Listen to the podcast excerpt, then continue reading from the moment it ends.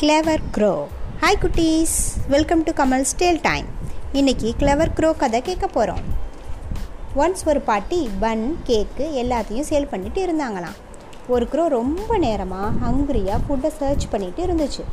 அப்போ நம்ம பாட்டி பன் சேல் பண்ணுறத பார்த்துட்டு ஃபாஸ்ட்டாக கீழே இறங்கி வந்து ஒரு பன்னை எடுத்துகிட்டு ட்ரீ மேலே போய் உட்காந்துக்குச்சு. அப்போ அதையே ஒரு டாகும் பார்த்துக்கிட்டு இருந்துச்சு. பாட்டி எப்பவும் லாஸ்ட்டாக போகும்போது தான் அந்த டாகுக்கு பன்னு கொடுப்பாங்க. அதுக்காக அந்த டாகு அங்கேயே வெயிட் பண்ணிட்டு இருந்துச்சு.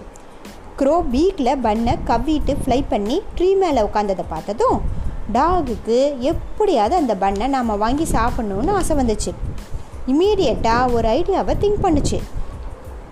டாக் க்ரோ கிட்ட போய் ஹாய் க்ரோ இன்னைக்கு you are looking so beautiful your feathers are also looking very charming உன் வாய்ஸும் ரொம்பவே மெலோடியஸாக இருக்கும்னு நினைக்கிறேன்.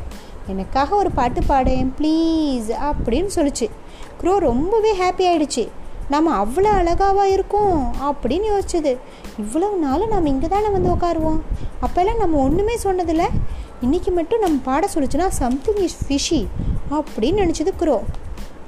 க்ரோ அதோட மவுத்தில் இருந்து பண்ணை எடுத்து லெக்ஸில் பிடிச்சிக்கிட்டு கா கான்னு பாட ஆரம்பிச்சது. டாக் இதை எக்ஸ்பெக்ட் பண்ணவே இல்லை.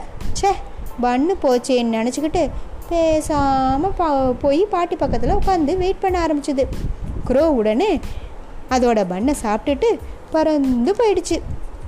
ஸோ குட்டீஸ் நம்ம யாராவது திடீர்னு ப்ரைஸ் பண்ணுனா நம்ம சீட் பண்ண போகிறாங்கன்னு அர்த்தம். ஸோ பி கேர்ஃபுல் குட்டீஸ். வேறொரு கதையோட நாளை சந்திப்போமா?